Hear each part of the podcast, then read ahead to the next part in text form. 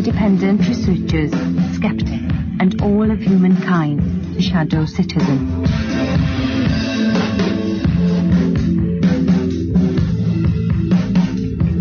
Shadow Citizen will explore the shadows of an alternate reality. Your hosts, Rachel L. McIntosh.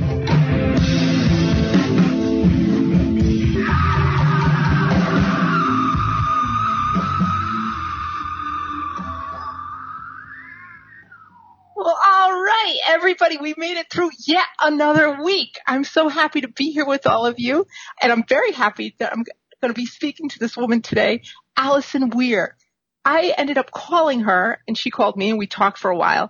She does a website called ifamericansknew.org, and I think the organization is called If Americans Knew, but the website is ifamericansknew.org. And what I was interested in talking to her about is because I saw a piece called Who Wrote the Balfour Declaration and Why?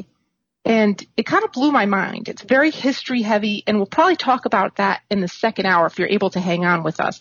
But what this is all about is Israel, Israel in Palestine. And I'm going to read a quote from If Americans Knew from their webpage. It says, the Israeli-Palestinian conflict is one of the world's major sources of instability. Americans are directly connected to this conflict and increasingly imperiled by its devastation.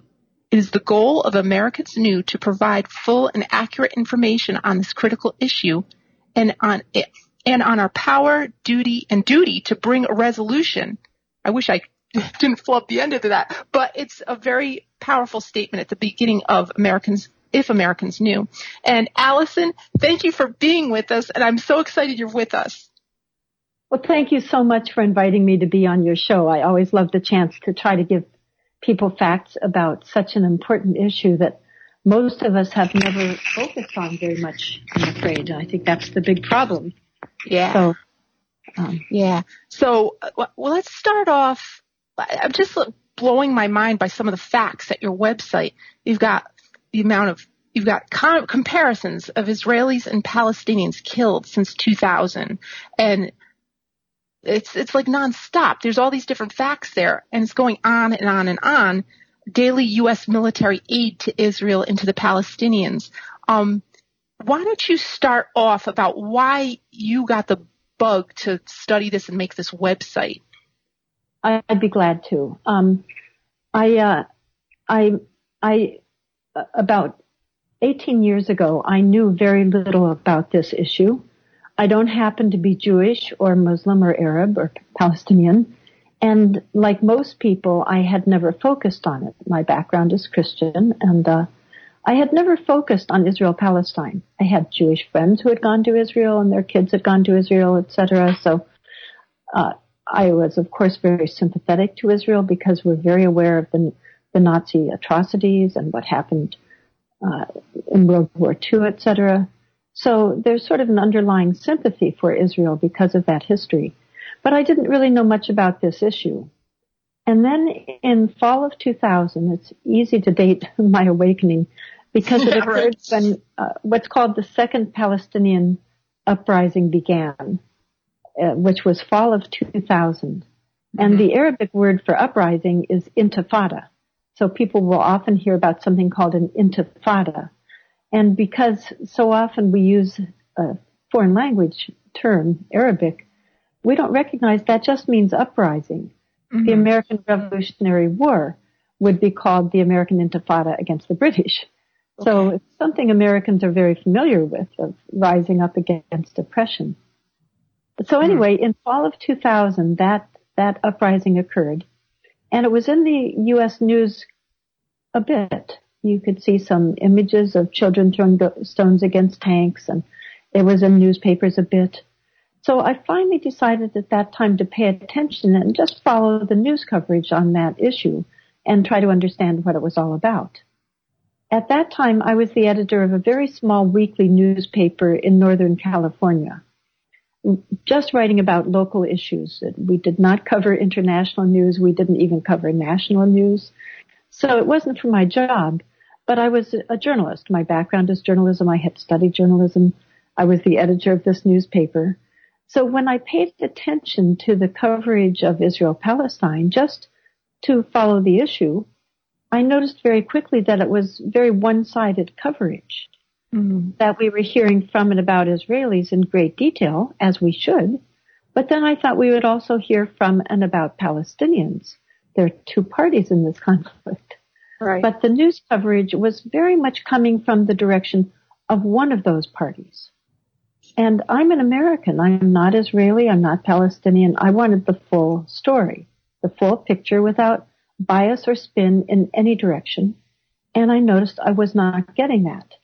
I mainly, uh, my main sources of information were the San Francisco Chronicle, NPR, National Public Radio, the New York Times occasionally, etc. And all of them, all of them were basically giving a lot of information from and about Israelis and, and largely the Palestinians were being left out. So because I wanted the full story I, and the internet was just starting to be available for research in, in early, two, in fall of 2000. So I decided, well, I'll just go and use this new thing where you can search, uh, use search terms and see what you learn. And I discovered that there were excellent sources of information from the region itself. There were Israeli news media in English, Palestinian news media in English. There were many humanitarian agencies that are there in the, in Israel Palestine on the ground that were sending out firsthand reports about what was going on. Mm-hmm. So I was I was learning really almost in real time that Israeli forces were shooting and often killing many unarmed demonstrators every day, including women and children, many children. Right. So I was shocked to read the level of violence that was being perpetrated by a very powerful military against a very weak adversary that mostly consisted of civilians without, you know, unarmed civilians. So when I started to learn that, and um, it was such a shock because it was, you know, just extremely violent. Children were being shot in the eyes and the knees, etc. You could read the details. So after, I guess it was a, a few months of that, I began to feel this was the most covered up story I had ever seen. I discovered that that the U.S. was giving Israel about at that time it was about eight million dollars per day now it's 10 million per day. And uh, you know, that was shocking to me. Nobody I talked to even knew that. It's our money.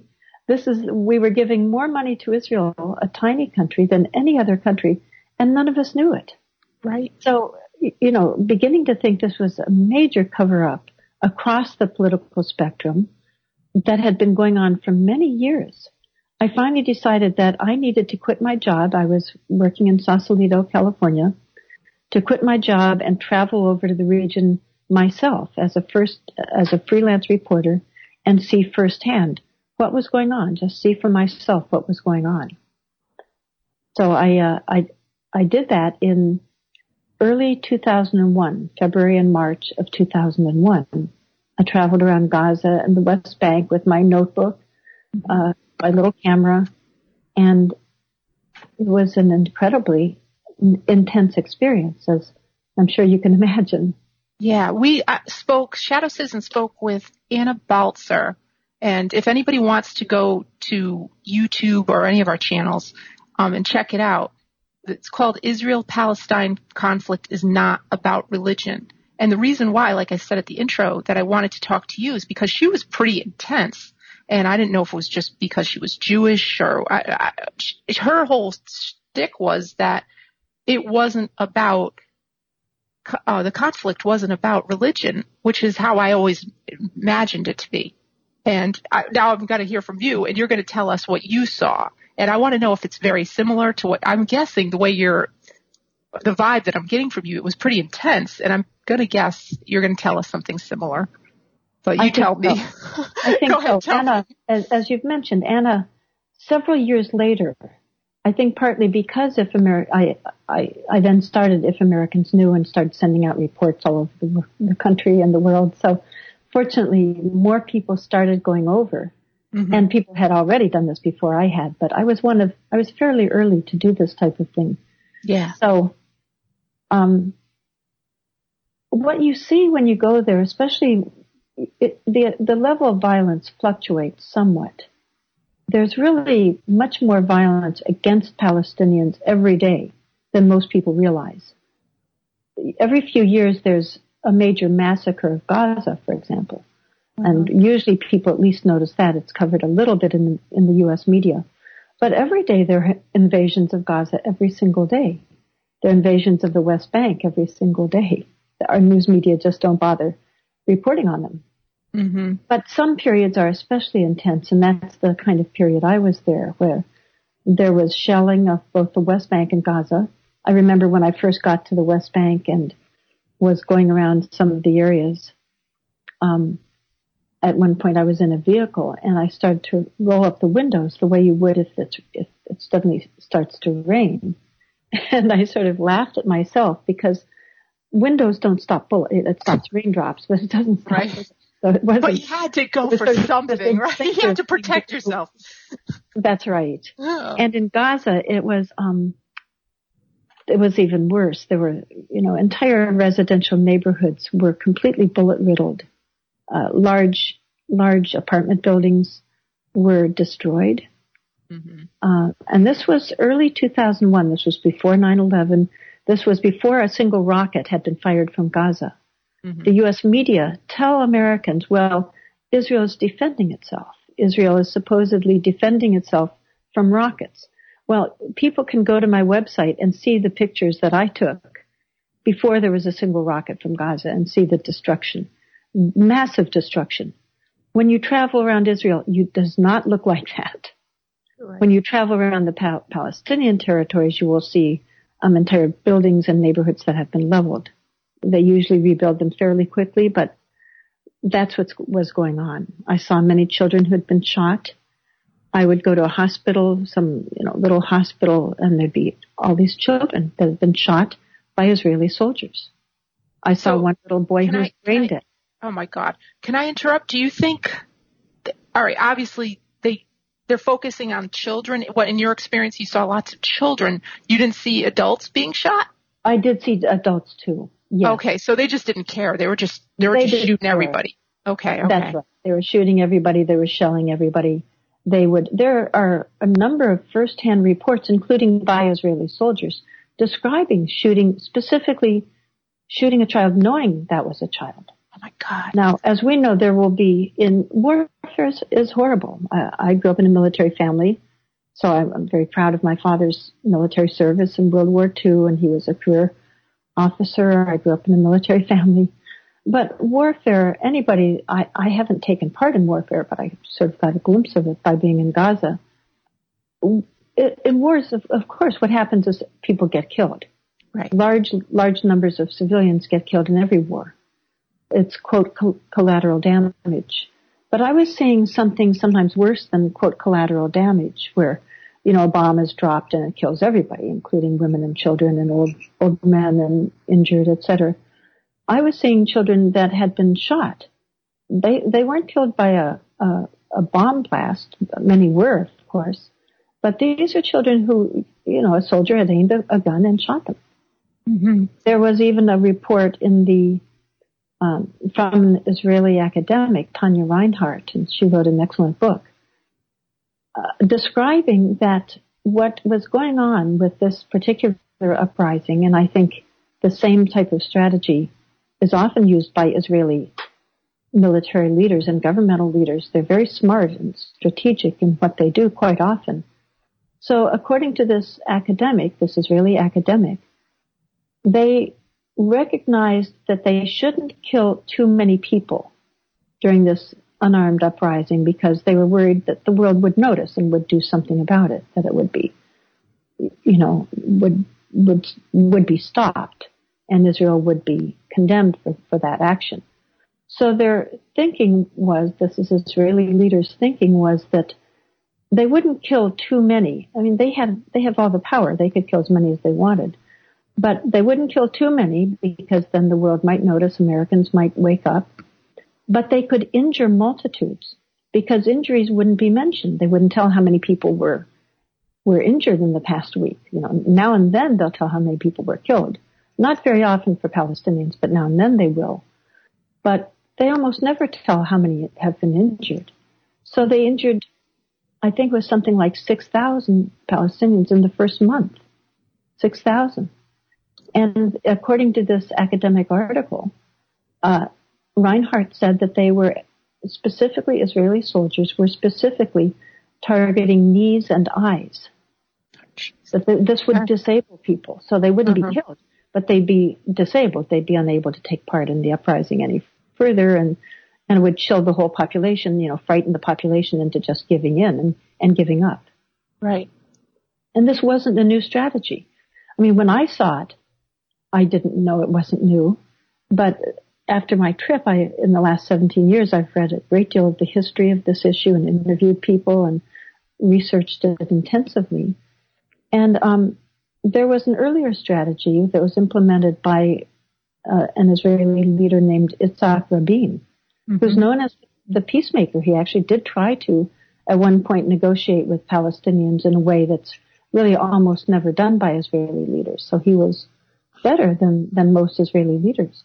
But he was, was a general and he had implemented a strategy at one point that's called break the bone strategy. This was in the first uprising called the first intifada that was completely unarmed. Uh, the view was, well, you would break their bones so they couldn't throw stones anymore. But that's the way to put down the uprising, breaking the bones.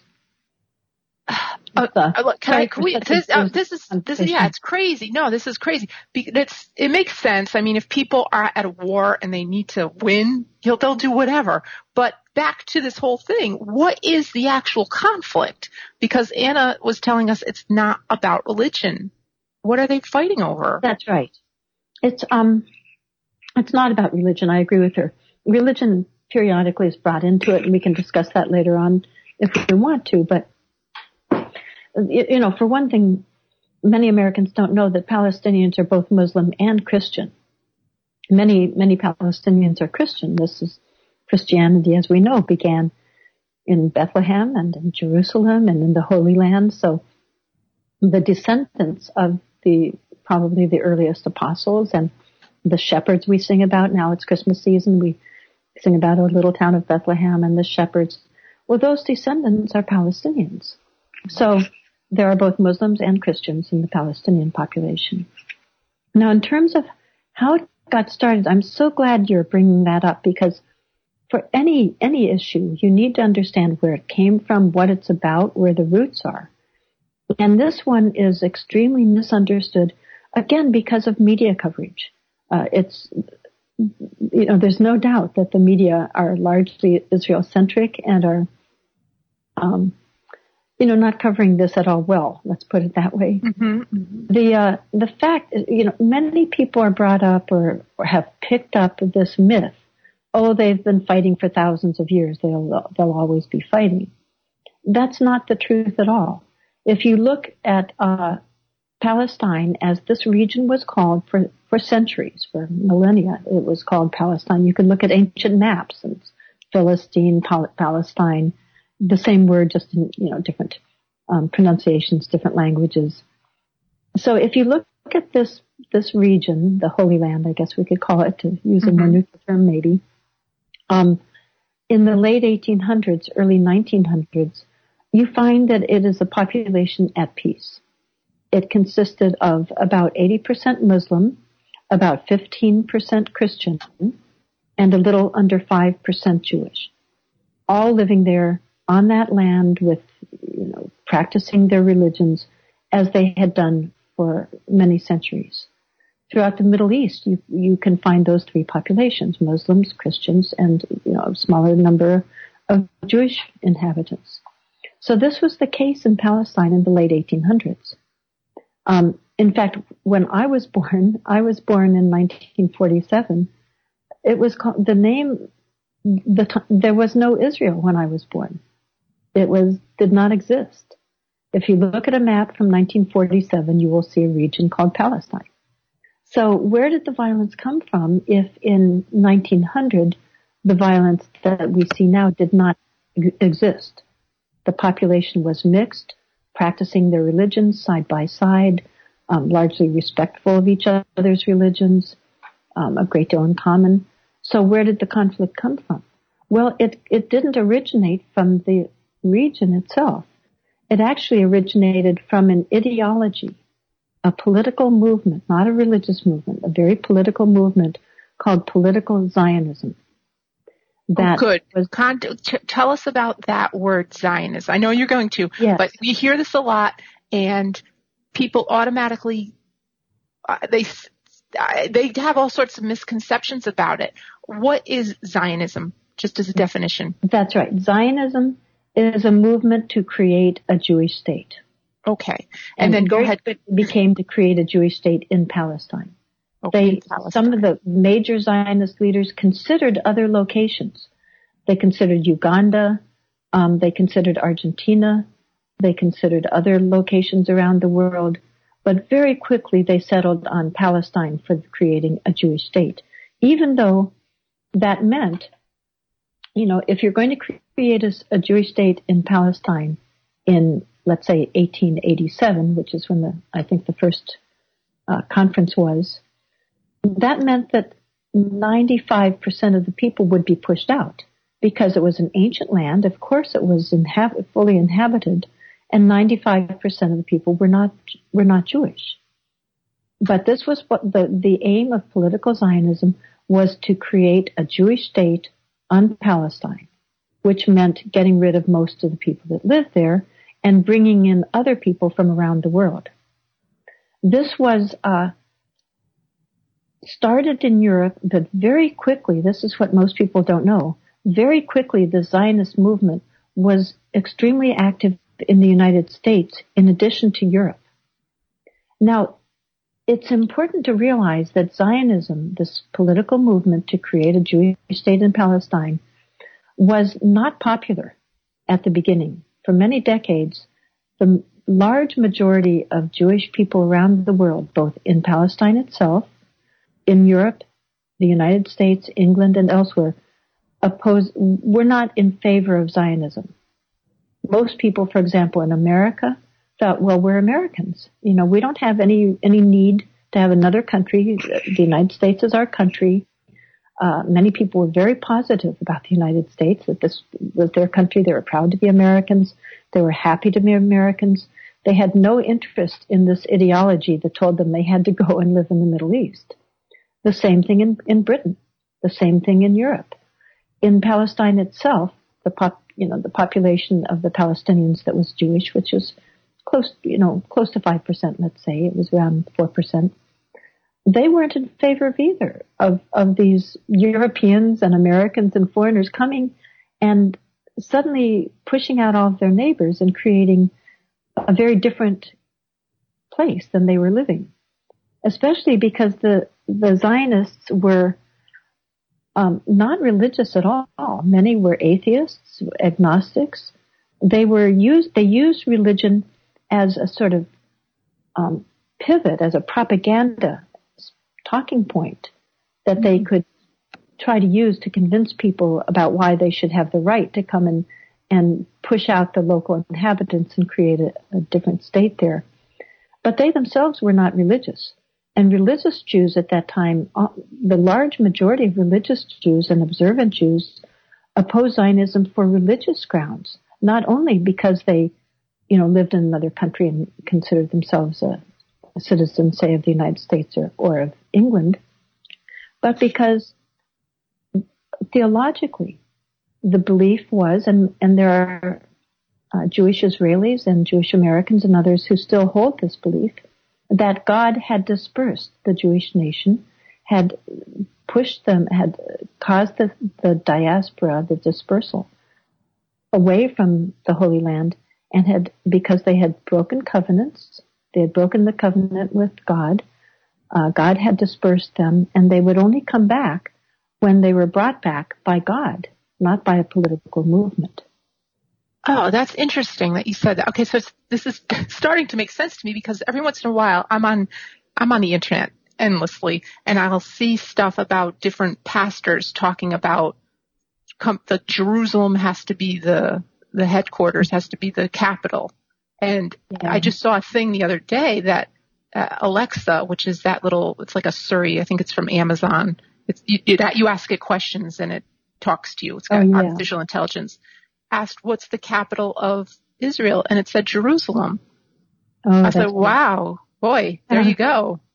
Whoever programmed that one, I mm-hmm. guess we know.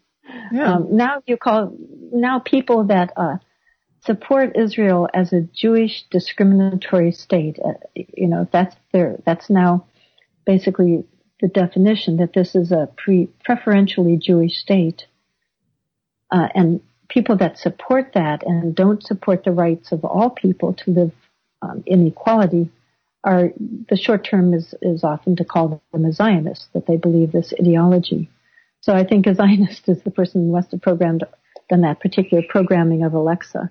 Yeah, right. Because of course Tel Aviv is the capital. Um, but is it? Now I'm still I'm questioning because I saw that thing. That's right. Because well, was um, Donald Trump talking about there was some sort of back and forth right. about that. There's been an effort. Um, what happened is the uh, so the, uh, to get to that, maybe I should continue with the history. yes, please do, please do. I'm so sorry. Go right ahead. Sorry, I'm getting. No, we'll get. We've got more than enough time to cover this. Go ahead. You talk about it. Go, go whatever you uh-huh. want to talk about. So there was this movement. Let's just say, you know, late 1800s, 1900s, to create a Jewish state in Palestine.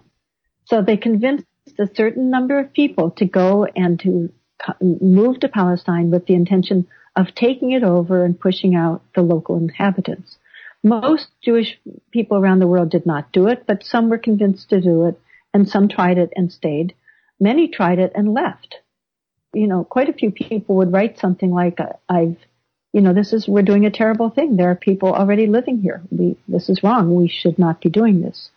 Uh, one, there's a, a tale of one person apparently writing back to his congregation, um, I've seen the bride, meaning Palestine. She is beautiful, but she's married.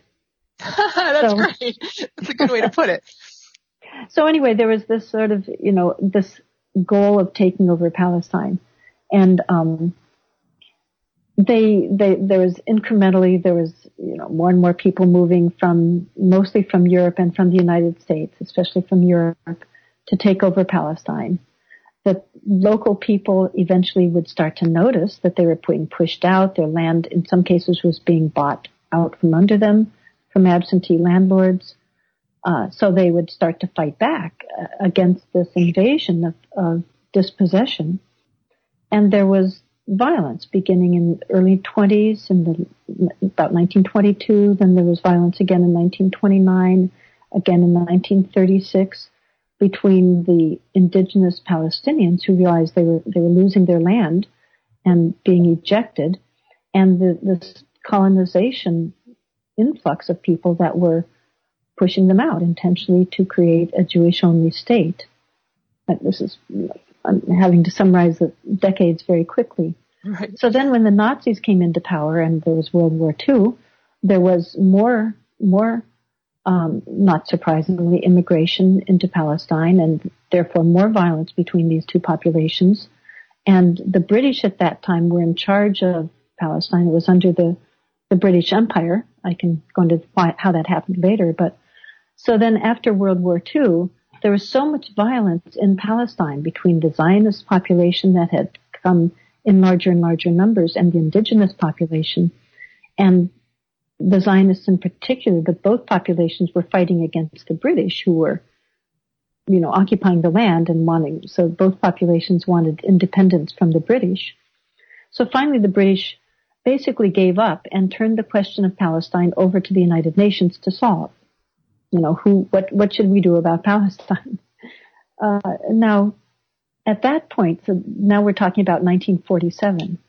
In 1947, even after decades of immigration in which Zionist Jewish colonists from Europe and, and elsewhere and the U.S.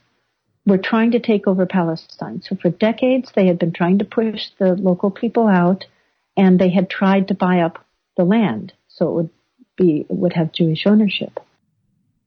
They had made quite a bit of a change in the population, but not as large as many people think. The population, the Jewish population in 1947 was only about 30%. The Palestinian population, Muslim and Christian, was about 70%. Now, in terms of buying up the land, even though there were some very wealthy Jewish families like the, the Rothschilds and some other families that had helped to finance the Zionist colonization of Palestine, they had only bought at most about 8% of the land. In fact, most historians say that Jewish ownership in 1947 was somewhere around 5 to 6%.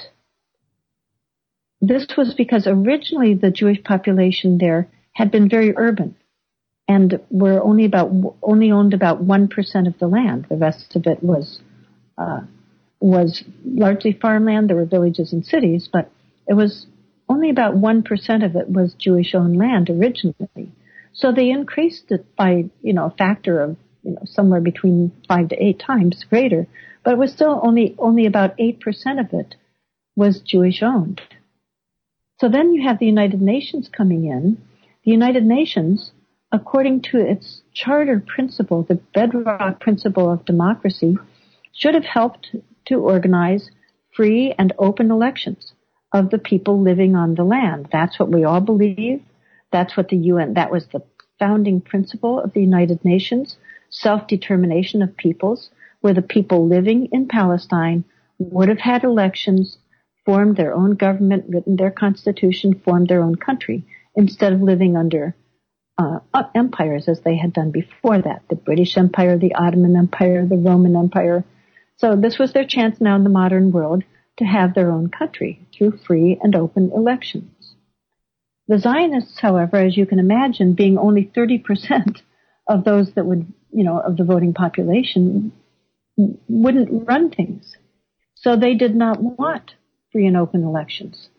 Instead, what they wanted was, you know, what they wanted was all of the land, but they realized that the way to get to that would be to have what's called a partition in which the United Nations would divide the land rather than having an election where people decide, you know, have their own country the way we do in the United States and the way people in other countries do. They convinced the United Nations to have, to partition the land and have one entity would be a, a Jewish entity and one would be a Palestinian entity.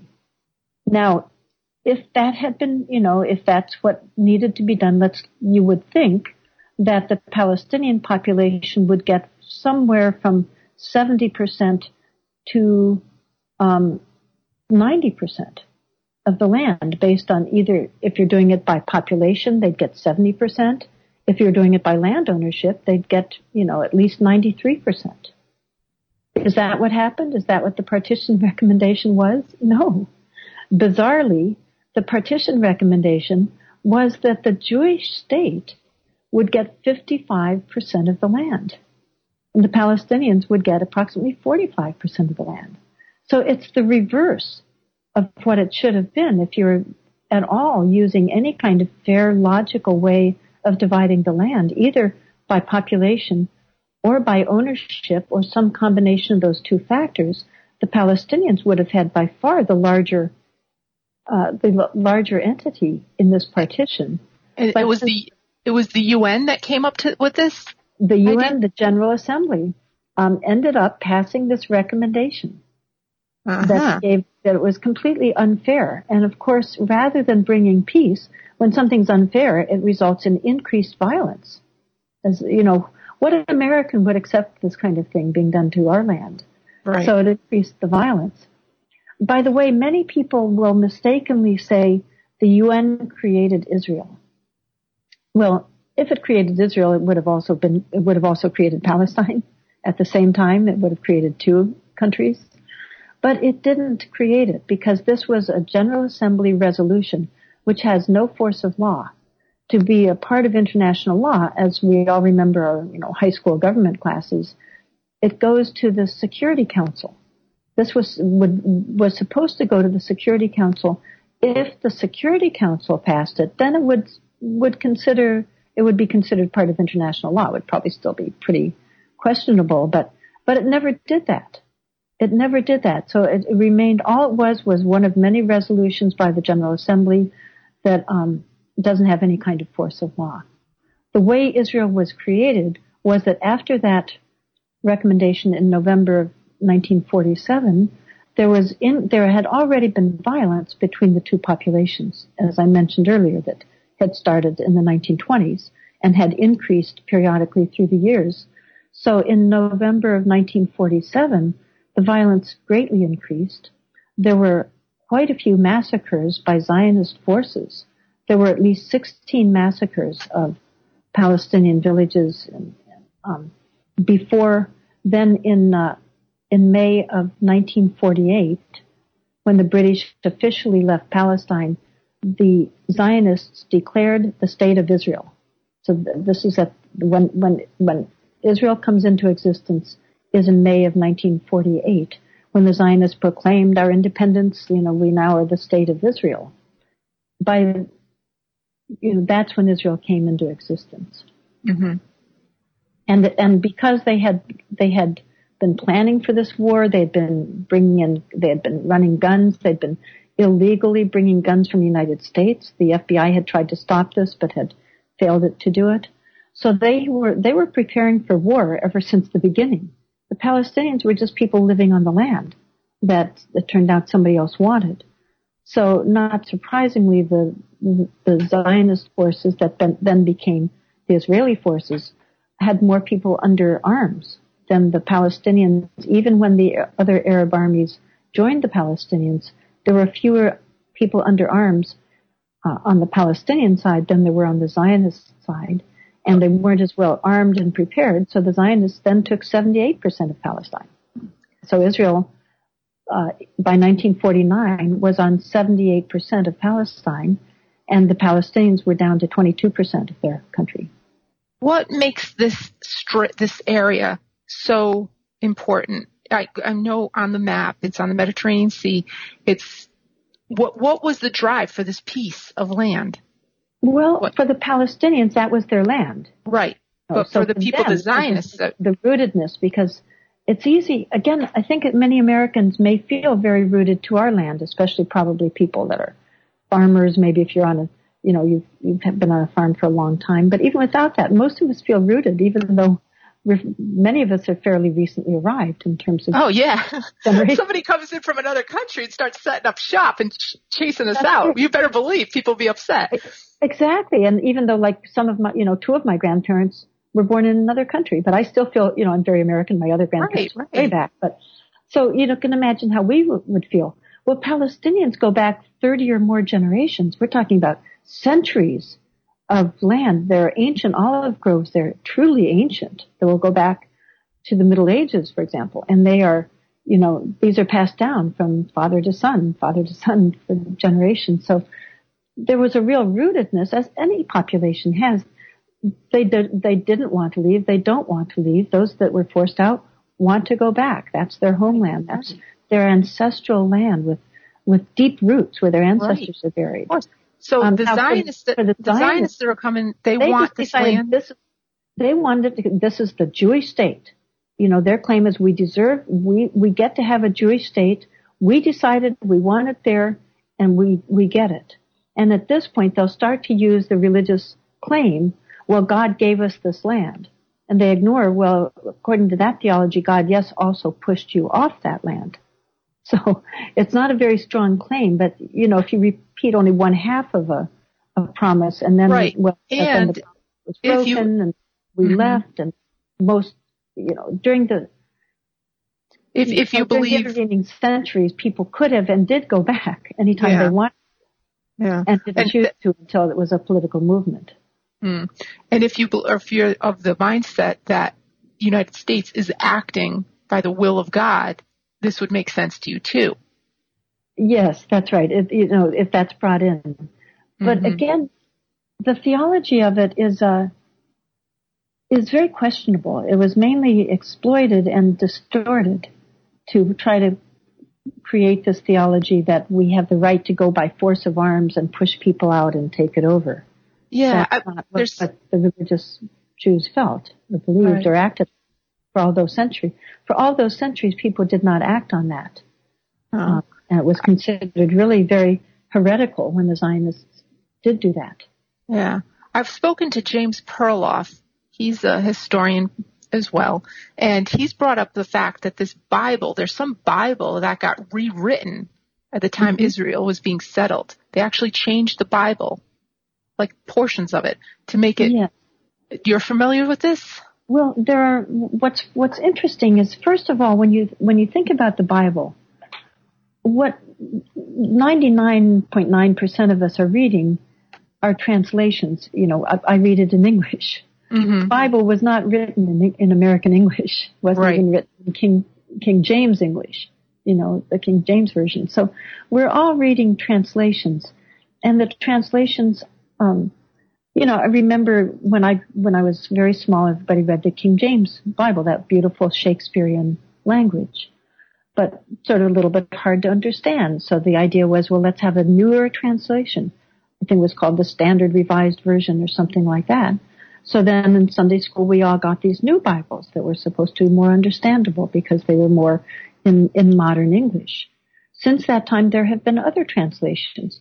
When you look at each translation, it's a little different, mm-hmm. you know, and, and the meaning can, can change a little bit. So to discover the actual meaning, takes a great deal of scholarship. And ideally, you read, most of it, I believe, was originally in Greek. So you would actually need to not only read Greek, you would need to understand ancient, the Greek of the time that the Bible was written. Mm. You would, you would study it in the original language to know what the meaning was. So through the years, each translation may, may cause it to t- depart more and more from the original meaning, or it may bring it closer to the original meaning. You know, we don't know unless we're expert enough and trust the scholars that have translated it, whether they're getting closer to the original meaning or farther from the original meaning. If you look at some Bibles, it it it, it does look like they're getting farther from the original meaning, uh, and making it seem, you know, when the Bible was so so so there's that problem right yeah, there. Right, right. People, people understanding what they're looking at. Yeah. That's right. But worse than that, and people need to recognize that, you know, everybody talks about the word of God, but we're not hearing or the great word, the, we're reading a translation by human beings of something that was written, written long ago in a different language. So we need to understand that and maybe read several versions and, and come up with our own inspired, perhaps, understanding of what it meant. Mm. But on top of that, the Bible that perhaps James Perloff is, is this, was describing might have been something called the Scofield Reference Bible. Yes, that's the one. That's exactly yes. the one. This is a very, very interesting story because this is a an annotated Bible where um, there's the verses of the Bible are in the middle, and then around the margins and below are footnotes that discuss what a particular passage means. Now, I, to me, that's questionable. I think most of it, us should try to read it ourselves, try to understand it ourselves. Again, maybe reading several different translations, etc. But this was by a man named, um, was, I can't think right now of his first name. It'll come to me. Anyway, okay. Scofield, just keep talking; it will come to you. It certainly will. That's right. Um, Scofield was a sort of an itinerant, to a degree, preacher who lived, who was a, had a pretty sketchy background. He had left his wife and children. I think he'd been guilty of one or two crimes. He was a preacher. I, as I recall now, this is in my book, so I need to reread my own book to remember exactly. I think he was from uh, somewhere, maybe Texas or something um, he decides to come up to write this this annotated Bible where he will he's he's not a scholar of the Bible at all. He has a very questionable background, but he wrote an annotation of what the Bible meant. And his annotations made it seem more and more like, okay, all the Jews are supposed to go to, uh, to the Holy Land and there'll be a rapture. And, you know, he, he wrote the, the annotations in a way that were very friendly to the Zionist movement, mm that would seem to support the Zionist movement. Mm-hmm. And a number, his biographer and others have noted that and have raised very serious questions about who was really behind his Bible, um, who was paying for the tri- travel that he undertook. He was, the Bible was ultimately published by the um, Cambridge, sorry, the Oxford uh, publishing house, by Oxford pub- publishers. How would a man like this have a connection to Oxford? We're, you know, we're talking about Oxford, England. Mm-hmm. Published the book. I would, How would he have made that connection? How would he have had the money to travel there? Right. He was the part of one of the clues is he was a member at one point of a Manhattan literary club called the Lotus Club. Uh-huh. It's not the kind of place where Baptist, a fundamentalist minister, is a member of a Manhattan literary club. But uh-huh. Scofield was, and at the same time that he was, a major Zionist leader named Samuel Untermyer was was there. So Joseph Canfield, who wrote the biography of of Scofield, notes that, and others have also pointed out that they wonder if Samuel Untermyer, who was a, a Manhattan attorney, very strong Zionist, very much, very fervently in favor of Zionism, if he put together the money and the connections to get that Bible published. Mm-hmm. Um, it's yeah, it's pretty, it's amazing. If people are interested in that topic, I recommend going to jamesperloff.com because he spent a lot of time researching how that Bible came to be, and he has his his thoughts on that topic too. Um, now you've written. By the way, book. remember first name is Cyrus Scofield. okay, good. Yeah, no, good, good. Um, so I want to, I want to tell everybody about the book you've written too. You have a book called Against Our Better Judgment, and it's on Amazon. And it, tell us a short little clip about that. Because sure. you said you I, looked at my book. That was it that book or another book? That's right. It's okay. this book, and I actually have um, quite a bit about Scofield in my book too. Mm-hmm. So, uh, but uh, it's it, the the full title is Against Our Better Judgment: The Hidden History of How the U.S. Was Used to Create Israel. What happened with my book is after you know after I came back from that first trip to Palestine in the in early 2001. By the way, I've been back on a number of times since then, but I started really studying this issue, both the current situation and the history of it all, because I wondered why, how did we get such a close relationship to this tiny Israel that has a very different system than, than we believe in. It's, uh, you know, our values are, I feel, significantly different. Our national values are different. Israel has almost no natural resources to speak of. It doesn't have any oil.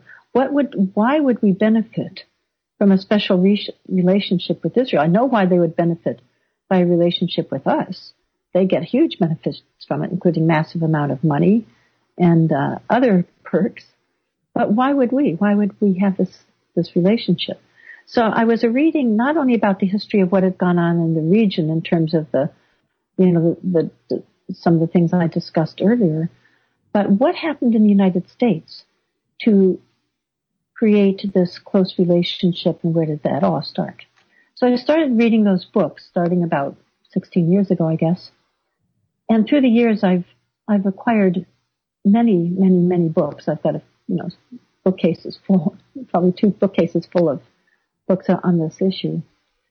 And I discovered information about the history of the U.S.-Israel relationship that I realized almost nobody else today seems seemed to know, even though it was in excellent books that had been published but are now out of print.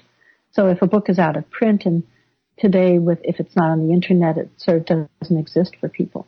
So mm-hmm. after a while, I decided I needed to write. I'd been writing a lot of articles about things that were going on in Palestine itself. And I wrote articles about U.S. news coverage, analyzing news coverage and showing how extremely distorted our news coverage is. That's the part but, that blows me away. That, that's, that's, that's my shtick. I'm like, you know what? The news is just not telling us everything. So that's why I'm that's fascinated right. by what you're telling me. That's right. So, but I, I realized I needed to tell about this history of the Zionist movement in the United States and that whole aspect of it so I thought, okay, I'll write an article about it. But it was too much too much for an article, so I ended up writing a book. It's a very short book. It's half citations, but it tells about really what was shocking to me because a lot of it I had read. You know, some of what's in my book I read 15 years ago, but some of it I discovered the, the last year when I actually started writing the book. It took me several years to actually write the whole book.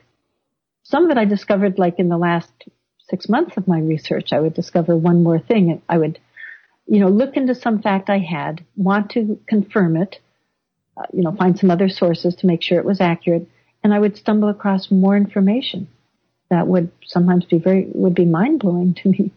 So I discovered that this, the, the Zionist movement in the United States began at the same time it began in Europe in the late 1800s. The first um, Zionist conference, I think, was about 1898. The um, by 1910, there were 20,000 Zionists in in America, and they consisted of businessmen, lawyers, uh, people of substance. In fact, by 1910, it was already, in the words of one historian, it was already a political movement that politicians were listening to. And of course, today it's a, a political movement that bullies pretty much all politicians. But already by 1910, there was a significant political movement in the United States. And by 1920, there were 200,000 Zionists. I also discovered that a very famous Supreme Court Justice, Louis Brandeis, he's one of the most famous Supreme Court justices we've had. Most of us could not name many Supreme Court justices from the past century. There's Oliver Wendell Holmes is something somebody we've probably heard of. Felix Frankfurter we've heard of. Hugo Black, Louis Brandeis. There are only a handful, I think. And but Brandeis is one of the big ones, and he has a college is named after him. There's Brandeis University. Uh, his name is is used for a number of legal societies will will name themselves after Louis Brandeis. Well, it turns out that Louis Brandeis was a Zionist leader. In fact, he then became head of World Zionism in about 1914. He became the head of World Zionism. Interesting. Then when he yes, it's, you know, I, and most of us don't even know there was such a thing as World Zionism. There still is. There's a World Zionist organization. There's an American Zionist organization. They just had a, a major fundraiser, I think was in New York just a few days ago. Most of us don't even know these exist, even though these are multi-million organiz- dollar organizations. So I had never even heard of Zionism. And, you know, by now, of course, when I was writing my book, I was very aware of it. And then I discovered that Louis Brandeis had been the head of World Zionism. It had been in Europe and it moved to the United States to Boston, where Brandeis was. Mm-hmm. Then when Brandeis became, was named to the Supreme Court in 1916 by Woodrow Wilson, he officially resigned his leadership of World Zionism. This was known. You know, this wasn't, this part of it wasn't secret. So then you know, for appearances, Supreme Court justices resign their various affiliations because they're supposed to be neutral. They're right, justice. Right. So outwardly, he resigned it under pressure. He, he didn't do it immediately, but he was pressured. So then he did. And uh, but then it turns out he secretly, this part was secret. He continued to lead it. Uh-huh. Loyal lieutenants would come into his Supreme Court chambers uh, report to him about their activities to push Zionism in the United States, to push the Zionist agenda and propaganda in the United States, and then he would give them directives to go and carry out right in his Supreme Court chambers. Okay. So that's interesting to me. 1914, of course, 1913 is, was a big change here in the United States. We had the start of the Federal Reserve. Um, and by the way, Brandeis was very involved in starting the Federal Reserve too. Good. I sort of, sort of expected that. All right, we've got to take a break, and when we get back, we're going to talk more with Allison Weir, author of Against Our Better Judgment, and her website ifamericansknew.org.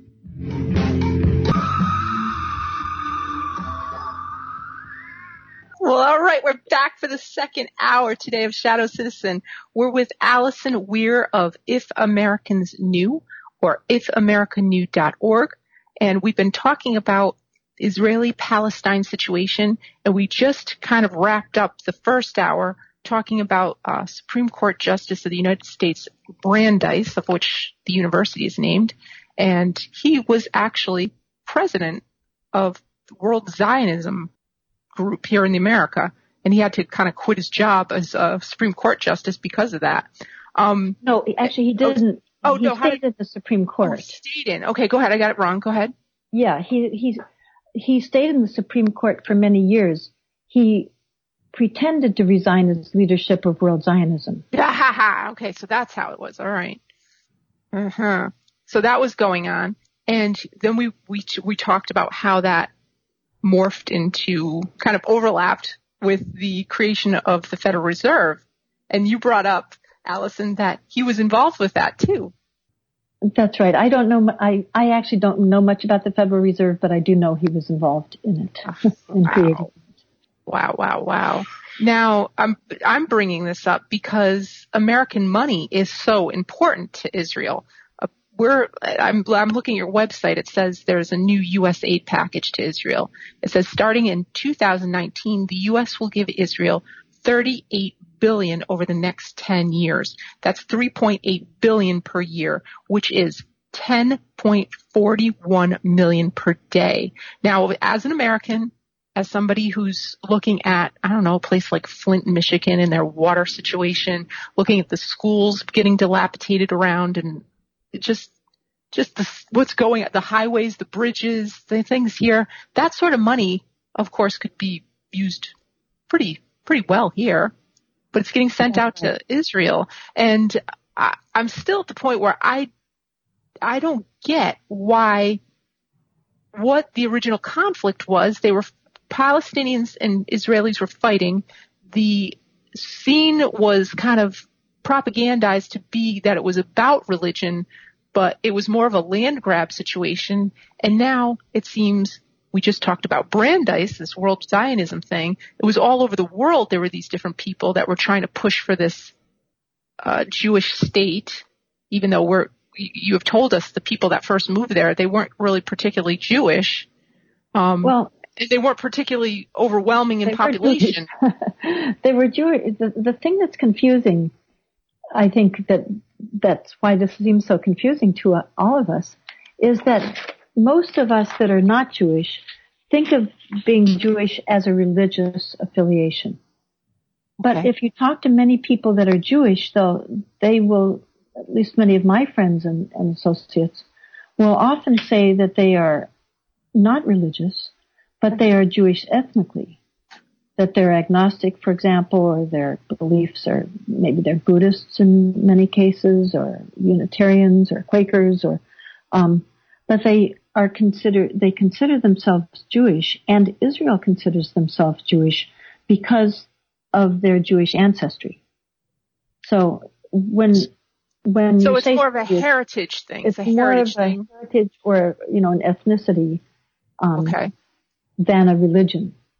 All right. So it is, no, they, they are Jewish. The people that were moving there were Jewish to create a Jewish state.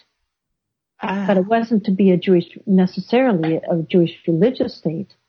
Um, when anybody is Jewish moves to Palestine, to Israel, they can quickly, very, very easily, almost automatically, if they wish, become an Israeli citizen. They don't say, "Do you go to temple? Do you follow the, you know, Jewish laws, etc.? Do you have, you know, do you believe in God?" They don't ask those questions, which makes sense.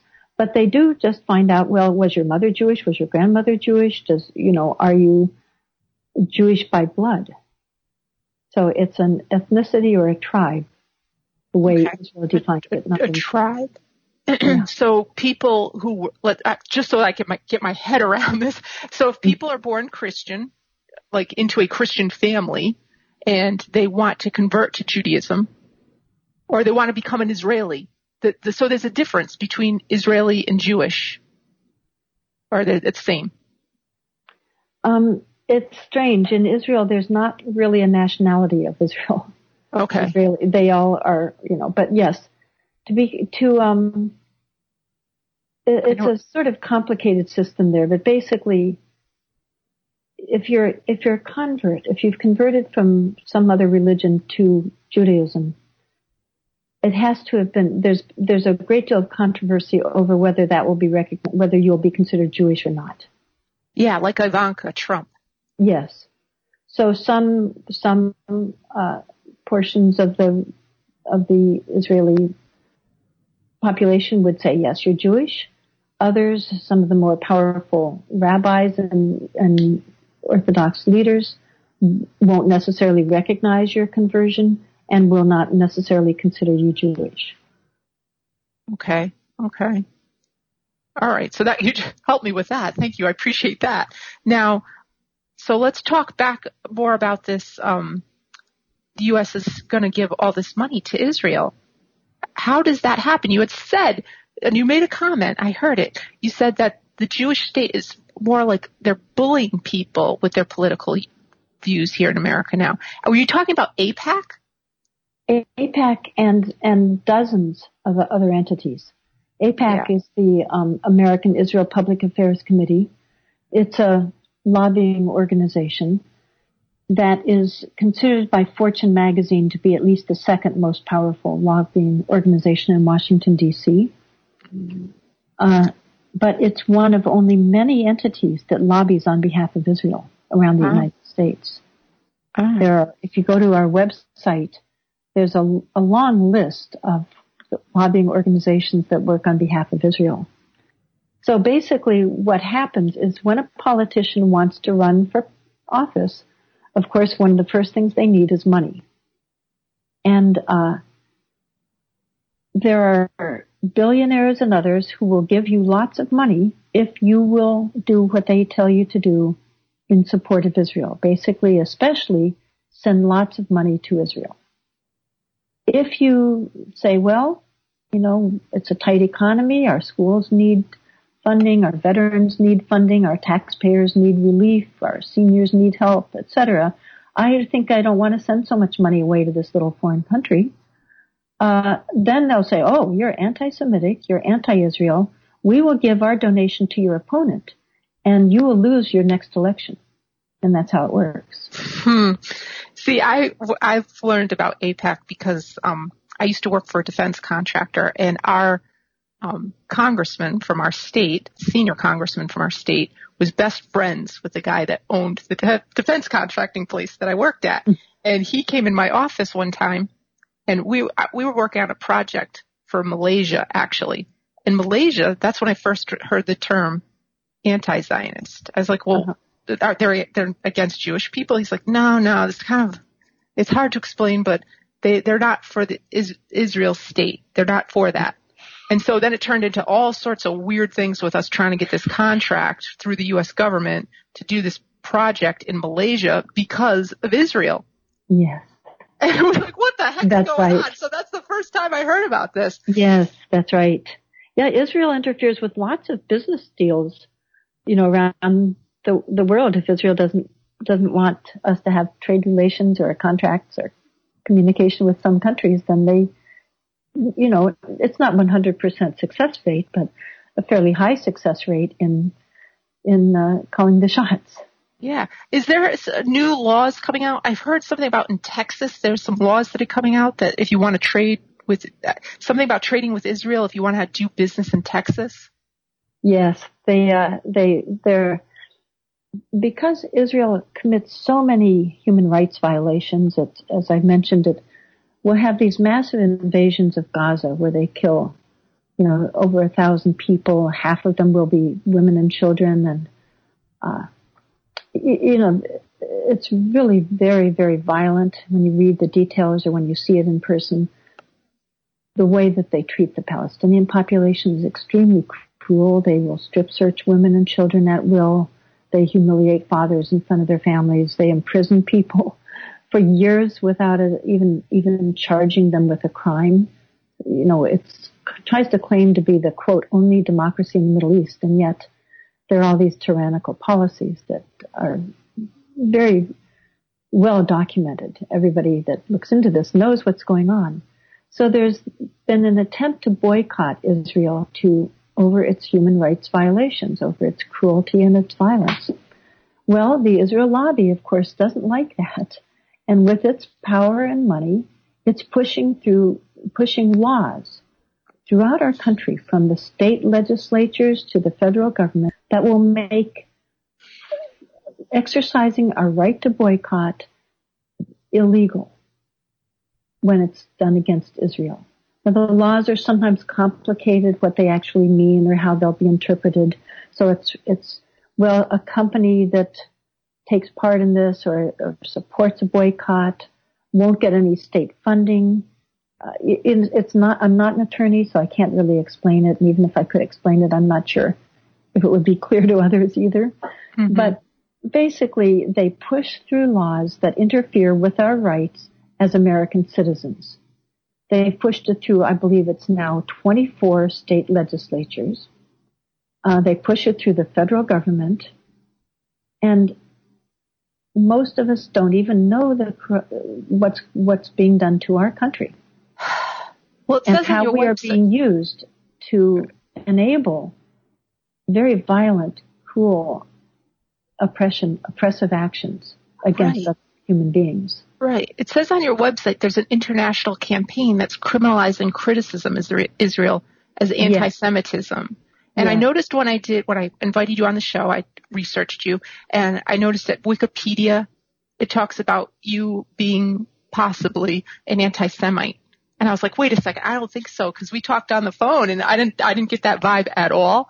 And, um, oh, this thing about people getting called anti-Semites, uh, it's kind of like, it's so, it's horrible. Exactly. Because that's not the, that's not the case. The fact is that I'm an American. I just want to know what the heck's going on with my tax money, why there's all this war going on over there that as I'm seeing millions and millions and billions of our money is going to them. And, right. and I don't even know if the Israeli people recognize, they must, they must know that they're getting the money from the U.S. Oh, they, they, know. They know. Oh, they know. Okay, okay. The whole world. I mean, the the region is very aware that American taxpayers give all this money to Israel. That's why it's especially ironic that Americans don't know. Yes. We don't know about our own money because the region is very aware of it. Uh, Israelis just feel they get they get it. You know, they're happy with, to get it. Right. It's part of the program here. Okay. That's right. Now, this whole way of trying to, you know, again, you know, the way that they have succeeded, one of the ways is to, the minute somebody supports human rights for Palestinians, the minute somebody even says the word Palestinian practically, you are called a quote anti-Semite. The minute somebody questions giving money to Israel, you could question giving money to every other country. You know, you could say, I don't believe in foreign aid. I, you know, I I personally do think we should help other countries, et cetera. But, you know, it, it's permissible to say it, to say it about any other country. But if you say it about Israel, you're suddenly supposedly an anti-Semite. Most of us that are working on this issue are doing this because we feel it's really morally required to do it. I mean, it's also hurting our own country, so I, I suppose there's real self-interest involved. But many of us didn't even know that at first. We were just aware of what has, what was being done to Palestinians, the violence done to Palestinians, and are acting out of this reason, belief that we're morally required to help other human beings and, and not to hurt other human beings. So people that are active, acting out of moral um, efforts, idealistic efforts, it's especially ironic to call all this large number of people from around the world that are working on behalf of Palestinian human rights, you know, trying to call them bigots, trying to call them anti-Semitic. It's just uh, bizarre, and yet this is what they have been doing for decades. And a member of the Israeli Knesset, and that's like their Congress or Parliament, mm-hmm. uh, said several years ago on Democracy Now she said, this is a trick. We always use it. When somebody's critical of Israel, we always call them anti-Semitic. This is, this is what they do. If you're Jewish or not Jewish, they call you anti-Semitic. Now, by now, most of us know not to pay any attention. That often that means, oh, that person is actually doing something good. They're not a bigot. They're not a racist. They're not intolerant. In fact, they're the opposite. is what that the term actually often de- denotes somebody who's the opposite of bigoted. What they're doing now, though, is really frightening and extremely important. And again, sort of like this anti-boycott legislation that's being pushed through. It's going through under the radar. There, um, I wrote this this long article. People can find it on our website, and we can send you a hard copy of it. It's now available as a booklet about the way that there is this campaign that was started by in Israel itself that's taken up by Israel partisans in different countries, and especially in the United States, where they will designate. They have now changed the the official meaning of anti-Semitic to include criticism of Israel. Not in the dictionary. If you look at a dictionary definition, it's the traditional real meaning of anti-Semitism, which is uh, prejudice against Jewish people, which is deeply wrong. Prejudice and bigotry against anybody is wrong. But now what they're doing is they have created a semi-official definition that isn't that definition. They've doubled the definition so that over half of it will, is about Israel, about making statements critical of Israel, suddenly is officially anti-Semitic. Then they em- embed that definition into legal systems of European institutions, in the United Kingdom, in uh, various other countries in Europe and in South America, in the United States. They pushed through a number of years ago, about 2004, they pushed through a quote anti-Semitism Awareness Act, where they pushed through a new office that would be in the State Department specifically designated with monitoring anti-Semitism around the world. Not any other kind of racism, not any other kind of bigotry, just anti-Semitism. And then they made the anti-Semitism that they were to be monitoring would include certain statements of Israel. In this legislation that got pushed through, over the objections of the State Department, they put in what's called an anti-Semitism envoy, basically a, a czar who's in charge of monitoring anti-Semitism. And this envoy, who is a very pro, there have been about three or four of them now, very pro-Israel people that two of them, I think, then worked for AIPAC afterwards mm-hmm. and before. Uh, one of them, Hannah Rosenthal, then adopted this new, distorted, I feel perverted definition of anti-Semitism, adopted that as, quote, the State Department definition. Makes it. And then, then Israel partisans in state legislatures say, well, now we will adopt what they call the State Department definition. It's really the Hannah Rosenthal definition. And then Israel partisans on campuses will say, okay, now we're, we're adopting the State Department definition of anti-Semitism. So a student group that wanted to bring a speaker like Anna Baltzer or me or many dozens of other people that have written books and visited the Palestinian territories and are knowledgeable on this issue, um, if they wanted to bring in on some campuses student groups have the right to, to bring bring speakers and put on events. They get student fees are shared among different clubs to do that. They could be told, well, our student government has now adopted the State Department definition of anti-Semitism. Your event would be, quote, anti-Semitic. Therefore, you don't get student fees to do this. Mm-hmm. Man, this, this blows my mind. Yeah it's uh, it's unlike I, I've I've never seen anything like this before. It's very very damaging on so many levels. Even if people, you know, Palestine's far away, it's the other side of the world. You know, most people will will never see it. They won't see firsthand what's going on there.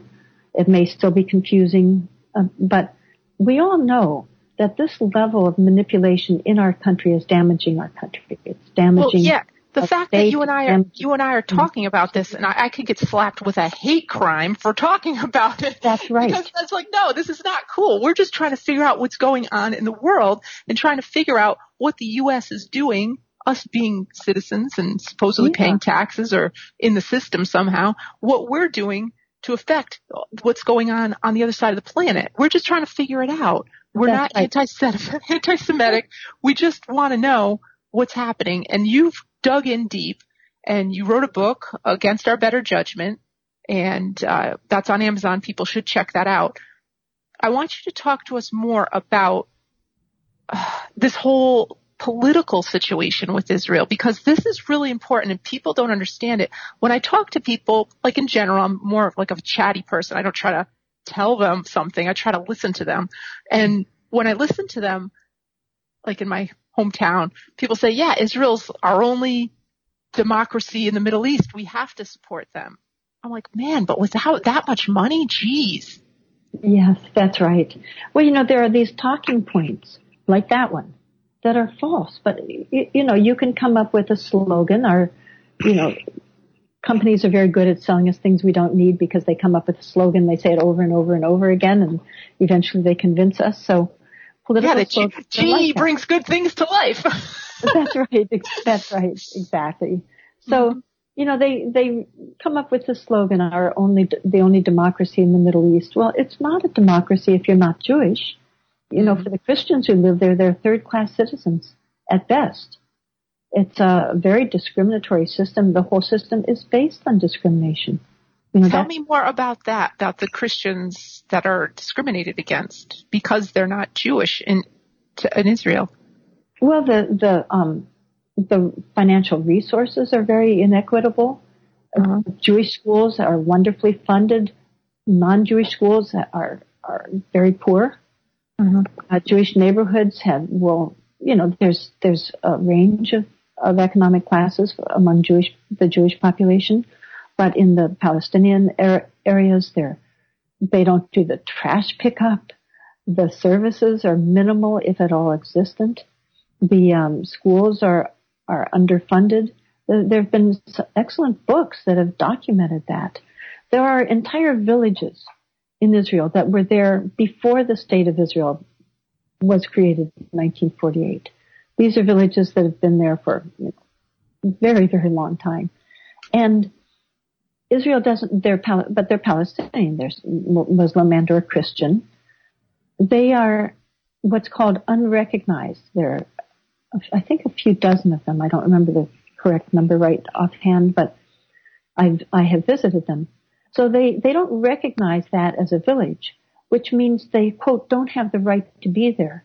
And all of their homes are under demolition orders. That Israel at some point can and will, but nobody knows when, might be tomorrow, it might be in five or ten years, their home, Israeli forces can come in and just destroy all the, the entire village destroy every single house in that village, this little school they might have, um, because it's not recognized because it's not a Jewish town. Mm-hmm. Okay, so why? Let's let's back this up even more. When people like I, a lot of my friends, they are Jewish, and they'll talk about oh, when I went to Israel, or you know, they did like a what is it called kibbutz and they go um it's kind of a communal thing and they they like they very much like Israel and I, I've been there myself and it's beautiful and saw the Dead Sea and all that stuff is pretty cool and all that historical stuff and the Holy Lands tour stuff um and I noticed that there's been a big push for tourism into Israel lately. I saw it on the cover of a magazine at the natural food store that I went to the other day, and it has somebody like kind of bungee jumping off of a huge, huge building, and it's talking about the different rights. Like there was like a gay pride thing there, and it was supposed to be very progressive, and and I was like, wow, this is wow. It is. I, I just blew my mind that this is what Israel is, and that Palestine, as after talking to other people now, is just a pit well, um, yeah, Israel has lots of money now. You know, we've been giving give it this massive amount of money. On top of that money, it gets lots more money from our economy. There was just a, a big gala in Hollywood, I think if, maybe a few weeks ago, maybe it's now a month ago, where major movie stars were there and they raised, I think it was something like $50 million for the IDF, that's the Israeli military. They raised $50 million for Israeli, for a foreign country, for a foreign military. Mm-hmm. And this was a tax write-off. Why would it be a tax write-off to give to a foreign military? But they, they did that. And that was just one of many. There was one in New York City, I think had been the week or two before, the same organization, Friends of the IDF, Friends of the Israeli Forces, raised $30 million that got sent from our economy, tax write-off, to Israel. Uh, millions and millions and millions of dollars on top of the the tax money that we all give them without there's never a vote. You know, when was the last time any of us asked were asked, well, do you want to send over $10 million a day to Israel or would you rather keep it for your school children or your veterans or something? We're never asked that. It's never debated. Never, ever, ever debated. It's not even brought up because the Israel lobby is so powerful. So of course Israel is doing fine financially. For many years they were not. They were a welfare state. Mm-hmm. You know, they had no natural resources. They devalued their currency two or three times because it was largely worthless. Uh, they would sell Israel bonds and then pay people back with the money that they had made from selling more, not because they'd actually had the economy to support it. So the U.S. population, while, while many Americans have been struggling and working very hard, have been subsidizing this welfare population in Israel. Now they're doing well. They they often will brag, "Oh, we're better than the U.S. We have a better balance." Yeah, yeah, yeah, I've heard that. Americans too. do. We have lower un- unemployment. Well, yes, because Americans have been subsidizing them all these years. now yeah, the Palestinians I've, I've, yeah, I've heard that too. Are, uh, on the one hand, they, on the other hand, have been suffering. They get invaded. They're under military occupation. Israel has complete power over them. Israel is the largest open air prison basically on the planet. The West Bank is also basically an open air prison. You right. cannot go into or, or out of it without armed Israelis letting you in or out. To me, that's a prison. Yeah. Nevertheless, they, they're, you know, they're often, there's, there's a wonderful part to them too, though. The culture is very rich. The food is, of course, is fascinating. There are ancient sites yeah. throughout the West Bank. Um, the, there's a, a, graciousness, the way guests are, are treated. You know, when I was there, people would invite me to stay in their homes and I would do that. So on the one hand, there's, there's great harsh, hardship, especially in Gaza, but also in the West Bank. Israel cuts off the money to them that Israel co- collects the taxes from imports that are supposed to go to the Palestinian population but they're the intermediary, so they often keep the money and and won't hand it over.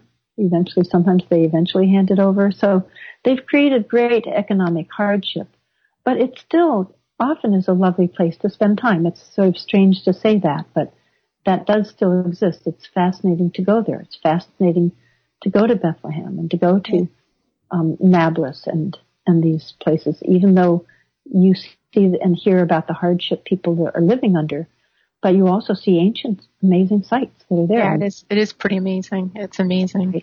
Well, you brought up earlier that um, Israel does not have natural resources.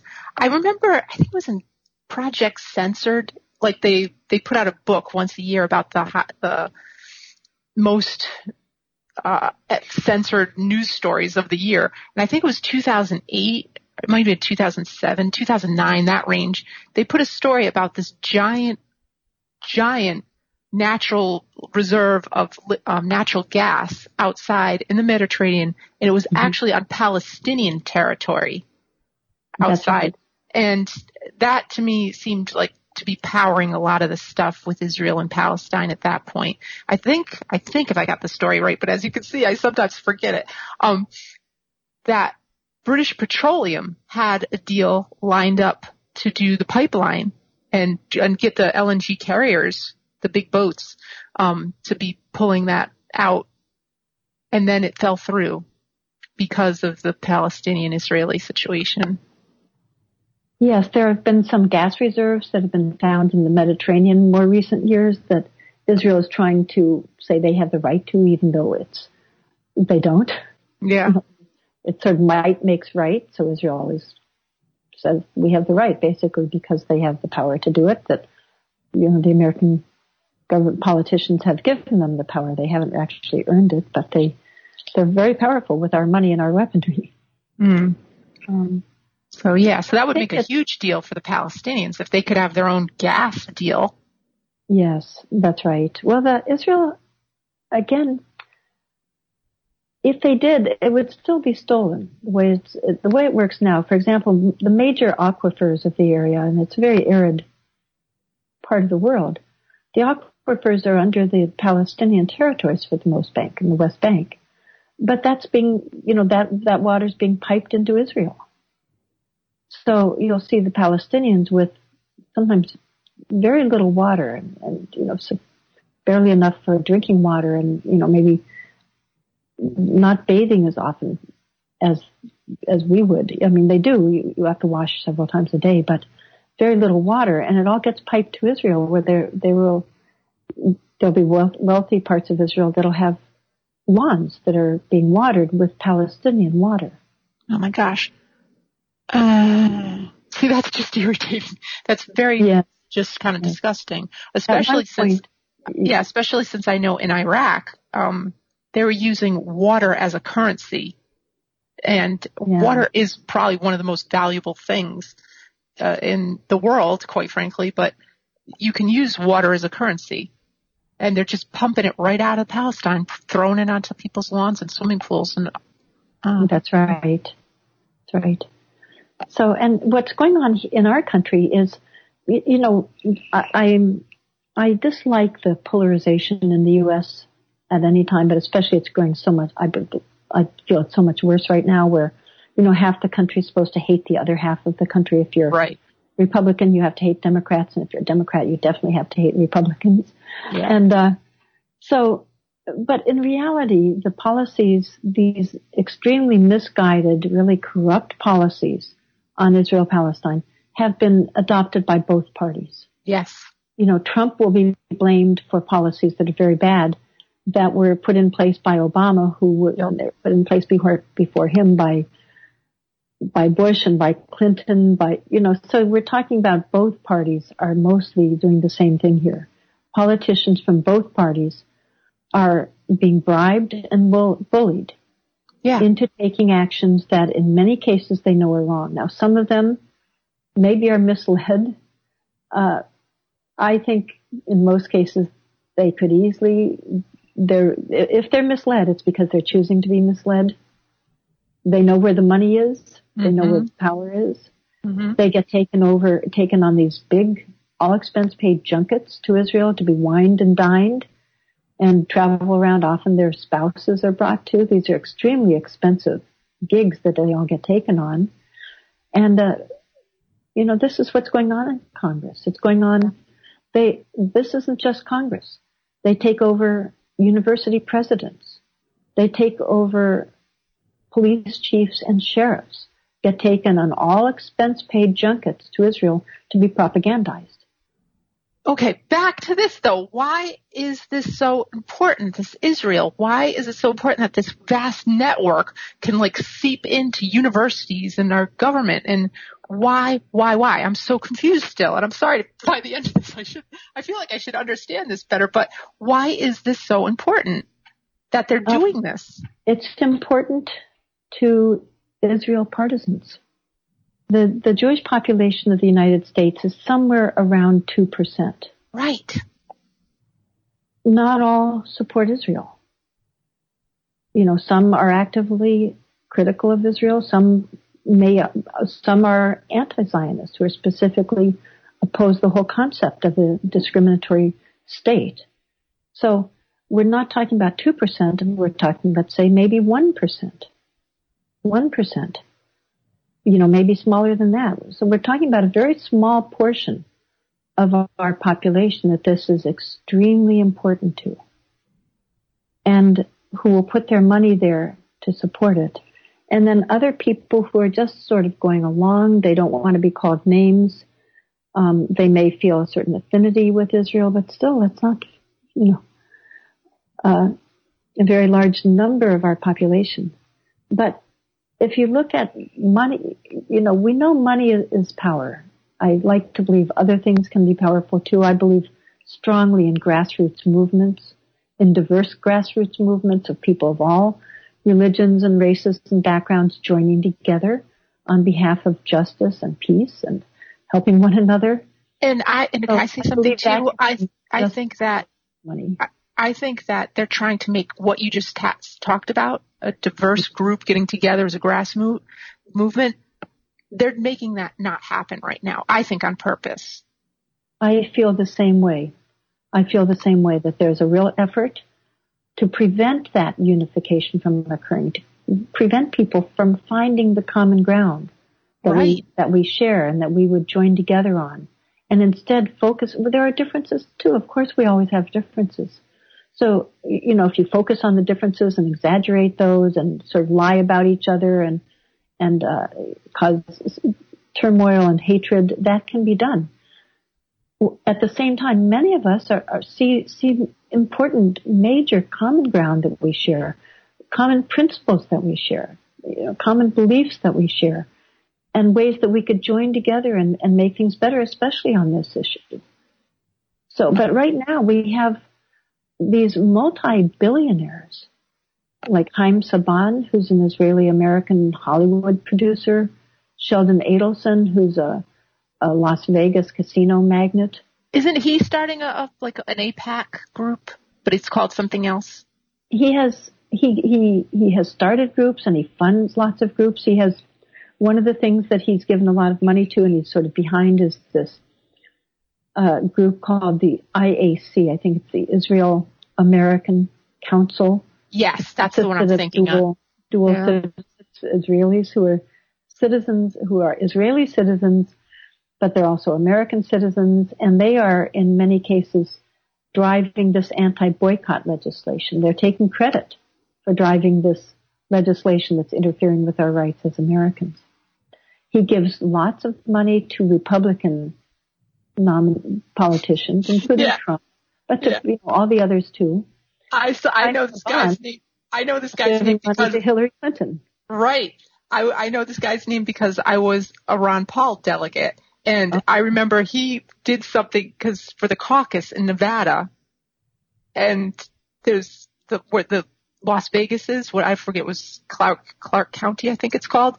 That county, they moved their caucus over so that it wasn't the normal time, and they really thought this was going to make a big difference. Like people wouldn't come out to vote.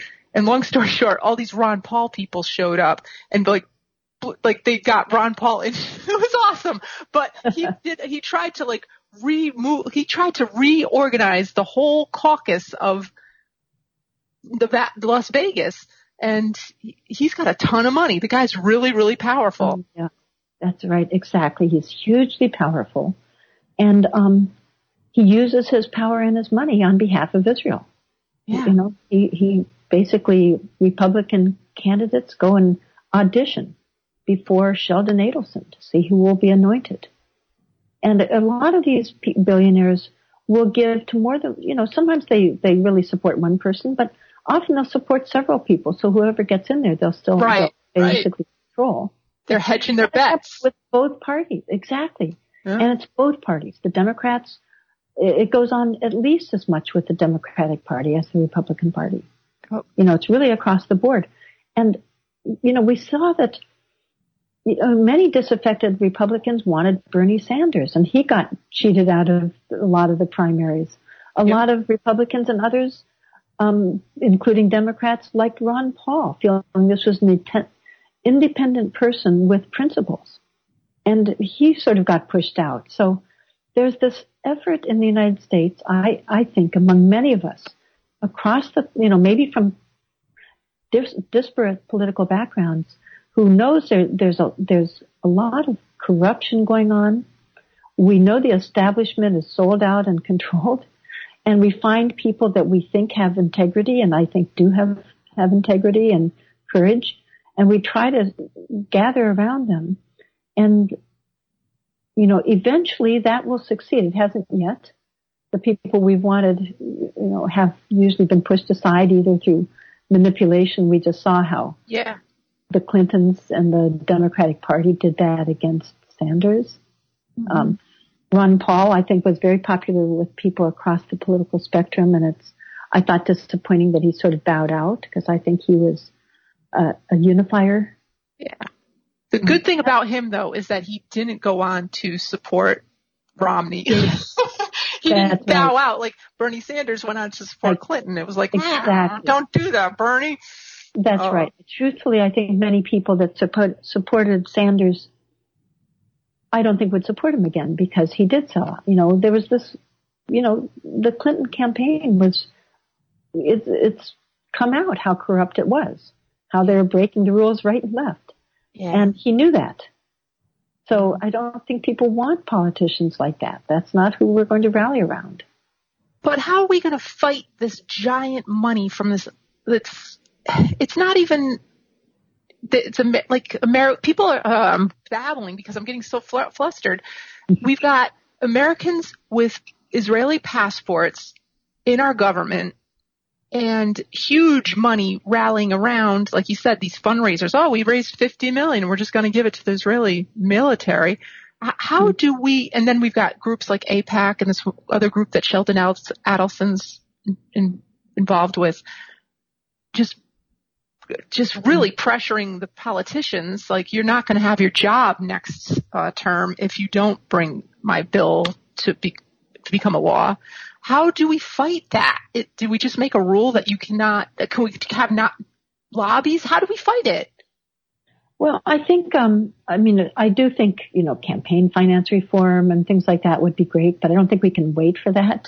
Yeah. Uh, I think that'd be wonderful because there are lots of issues that that would help with, not just this one. But in the meantime, I think the first thing we have to do, and I'm so happy this is exactly what you're doing, is sharing this information, all of us sharing it with other people, not being scared off when you're called anti-Semitic or somebody called you racist. You know, I get called all sorts of things that have nothing to do with me, not who I am. We not, we have to not believe those nasty labels about people unless we've truly, you know, researched for ourselves. Don't believe labels anymore. Look into the person for yourself and may, mostly find the facts you know, whenever these labels are always used so that they won't look at the content of what somebody's writing or, or speaking or telling about. So we all need to find these facts. When we find them, we need to share them with others. And when enough of us know this, then there will, then a grassroots movement can develop where we will have, there, people will step forward who will support the principles that we want and we will be able to, to elect those people. Right now, though, I feel there need to be more of us and we need to be more focused. I think we need to, truthfully, there are many, many important issues in the world today and in the United States today. Israel Palestine is just one of many of them. But I feel, you know, just to say, I feel this is the one we need now to focus on. This is the one that is at the root of many of the others, not all of the others, but it's at the root of this increased violence in the Middle East. It's very much at the root of what has gone on in Syria. Mm-hmm. It's very much at the root of this massive des- uh, migration of desperate refugees that are impacting Europe and impacting the U.S. Very much at the root is this um, Israel-Palestine con- injustice that has never been addressed. Because, you know, we all just looked at the other or didn't know about it or focused on other issues. I think now this is a very central issue to our world and to our country. This is the one we need to focus on. And when we do that, I believe then we will have the power to bring change. Until then, if we talk about it, if, but we're, we're sort of afraid to tell, to speak publicly about it, we're afraid to, to share it on Facebook, we're afraid we'll be called anti-Semitic or somebody won't like us that we want to like us or we'll be less popular, we're afraid. You know, we can't let that stop us. And when we go into the voting booth, or, uh, and before we go in, we have to make it very clear to our candidates, if you are not taking the stand on this issue that I want, I won't vote for you. Even if you have wonderful stands on many important issues, this issue will no longer be swept under the rug. I will now vote on this issue. This is the requirement. This is what I want you to do. And until we, until we do that, we'll just it'll get it'll continue to get worse as it's been doing instead of getting better. Yeah. Well, all I know is that when I started Shadow Citizen in January of this year, um, I was talking to different people, and as you can, people can go to YouTube and look at the different things that I've talked about with people. Um, we were consistently getting blacklisted, not blacklisted, but demonetized on YouTube. Mm-hmm. And I noticed that the uh, screenshots, like the um, not screenshots, the ca- video counts, how many the view counts? That's what I'm looking for. The view counts of the certain ones, like uh, Anna um, talking about certain issues. They were all coming up really low. And then that's when I realized, you know what? I know more people listened to this, and I got demonetized. So that's when I put um, Shadow Citizen up on Vimeo. It's on obviously YouTube. It's on Steam. It. It's on um, what else is it on? BitChute. It's also on iTunes now. And I noticed the um, rankings at these different places. Like if something's really low on YouTube, it will be off the charts over at iTunes, which tells me that something's going on at YouTube where they're making it so that people aren't getting to hear the information. Yeah. And yeah, so I just wanted people That's to know that. So if they right. see some, cause some of my interviews with people, we've got, you know, like 14,000 views with one with Kurt Haskell. And then we've got 200 views with, uh, Anna Baltzer talking about Palestine. It's like, how did that happen? Now, granted, it's, you know, different types of audience wanted it, plus the topics we're talking about, but it's, it's really funny when you start looking at the different outlets versus YouTube and iTunes. That's right. That's difference. That's interesting. That's very interesting. We have um, videos. Our our videos are on YouTube, and I don't know. We'll definitely have to start putting them on these other. Uh, yeah, I'll show you. I mean, but we, we can figure out a way to do it. Well, this yeah. interview will be unlisted on all those, and I'll send you all the links to it too, and you can use Great. them. Yeah. Great. yeah. important. Yeah. So we've got. Let's see. We're going to be on here for another ten minutes. So maybe a little less than 10 minutes. So let's wrap it up with something really awesome. I wanted to talk about this Balfour Declaration article you have on your website, but I don't know. What do you want to talk about? I think that would be great. Uh, and that, sounds good because it's such a, it's such shocking information that sort of gives, I think, gives people an idea of what we're talking about here. These are major events in the world have been impacted by Zionists in a way that none of us even knew about. So, yeah. So basically, the yeah, the Balfour Declaration it says on your website was the result of a gentleman's agreement in which Zionists promised to bring the U.S. into World War One on the side of Britain if Britain promised to facilitate their goal of creating a Jewish state. And then you talk about U.S. Supreme Court Justice Louis Brandeis played a key role and a hidden Zionist wrote the final draft. So tell us about this. This, I was blown away by this. This is what originally made me reach out to you. I really liked this paper. And okay. I know it's kind of like a history buff type of thing, but I really thought it was great. Well, thanks. This is, um, and it's actually a, a chapter or maybe a few chapters from my book. Oh, so the book, I do encourage people to read the book. It's very short. It's only, it's under $10 on Amazon and it's, uh, has lots of information in it that I think will surprise people.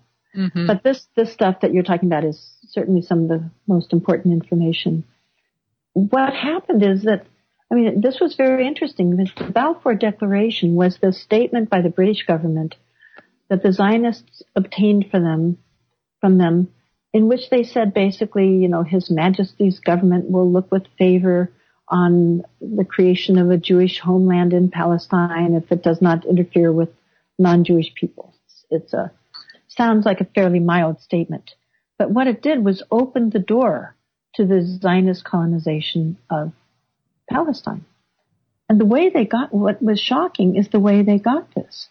This was um, the, the idea for making this kind of statement seems to have been first planted by a, a man named um, Horace Kallen, who was a professor at Wisconsin, who started a secret society called the Parushim. This was written about in the Jewish Historical Quarterly, a scholarly journal.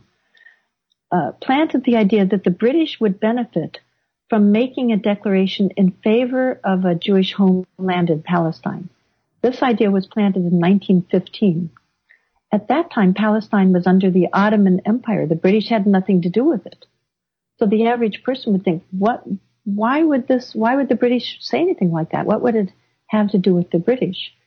Well, in 1915, the British were fighting what they called the Great War, what we now call World War One.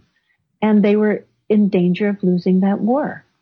In the first day of the Battle of the Somme, this was one of those major, you know, muddy, horrible battles of World War One, British casualties were 60,000 men in one day of battle. So the British desperately wanted the U.S. to come into the war on their side. The American population didn't want to join the war. You know, Woodrow Wilson was elected to the presidency with the slogan for his second term, with the slogan, he kept us out of the war.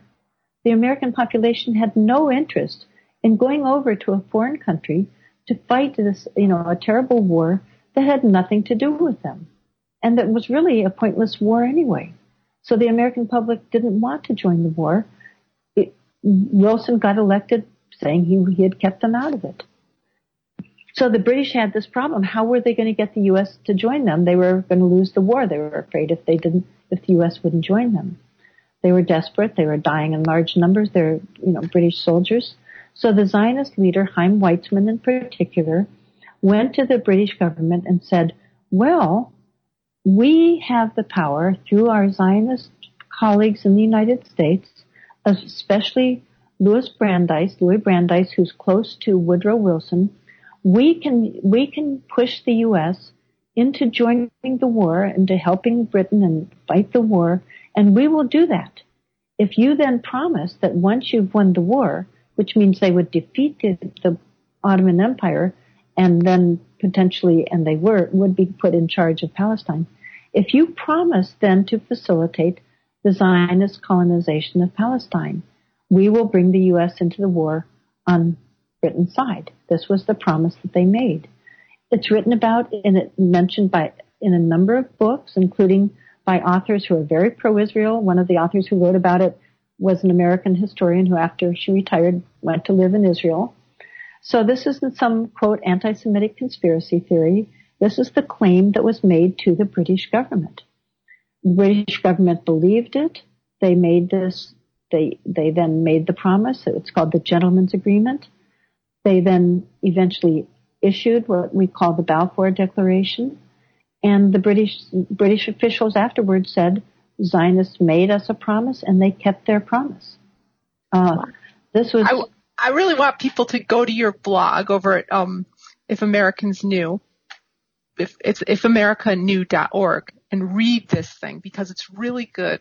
We're going to be going off the air in a little bit here, but and I, I, sorry to leave this to the very end so you get cut off, but this is an amazing piece of work, and it's as she said, it's in her book the book that um, is on Amazon, Against Our Better Judgment. And I highly recommend everybody go check this thing out if any of this is of any interest to you. Also, just to give yourself a clue about what's going on in this country. I personally feel like we're kind of getting steamrollered. Um, but anyhow, I'm just so glad, glad you're here with us today, Allison. Thank you so much. People, everybody go to Amer- If Americans Knew, the website ifamericansknew.org. Everybody, thank you for listening. I will see you next week and thank you, Allison. Bye bye. Thank you. Thanks very much for having me.